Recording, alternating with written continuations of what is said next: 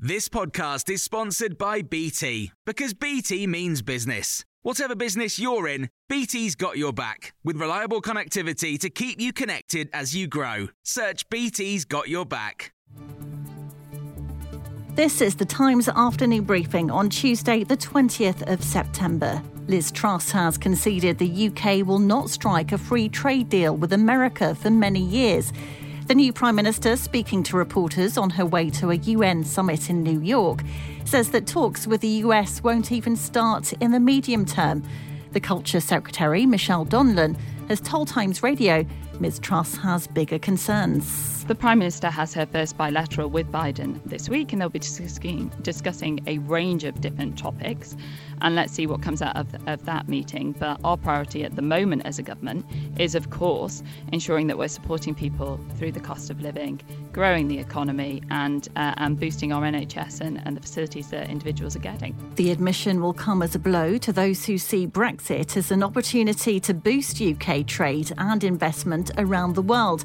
James Murray, the shadow financial secretary, has told Times Radio there's a real opportunity here for her. What Liz Truss has now as a new Prime Minister is a chance to uh, reset uh, some of our relationships around the world, you know, try and move on from the reputation that we've acquired recently for uh, flouting international law, for uh, cutting the amount of international um, aid we contribute and so on. Uh, Liz Truss has an opportunity now that she must not squander. Meanwhile, Liz Truss has committed to match or exceed the amount of military aid given to Ukraine this year.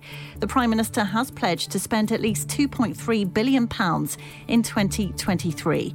It's news welcomed by Ukrainian MP Inna Sovsun, but she hopes it will go further. I very much am grateful for uh, for that promise. I do hope that that aid would be expanded, at least uh, in terms of the weapons that is being provided, because the biggest debate that is taking place right now is whether the Western allies would supply tanks to Ukraine, and there seems to be uh, some sort of uh, joint decision not to provide modern combat tanks to Ukraine, uh, which is unfortunate because tanks is exactly what they need.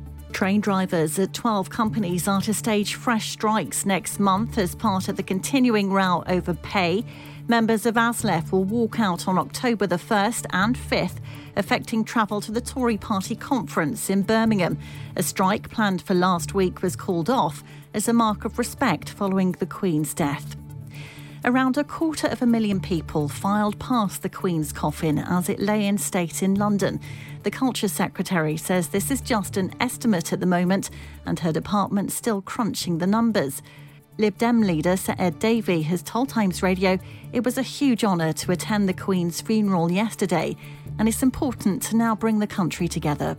You know, we've been through some real times of division. Um, and I think now, as we face some huge challenges economic challenges, social challenges, climate challenges, and so on security challenges the country must come together. And one of the fantastic things of having a brilliant constitutional monarchy is that it is a symbol of, of unity.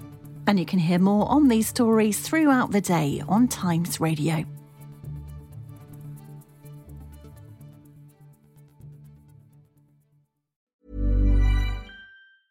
Small details are big surfaces, tight corners are odd shapes, flat, rounded, textured, or tall.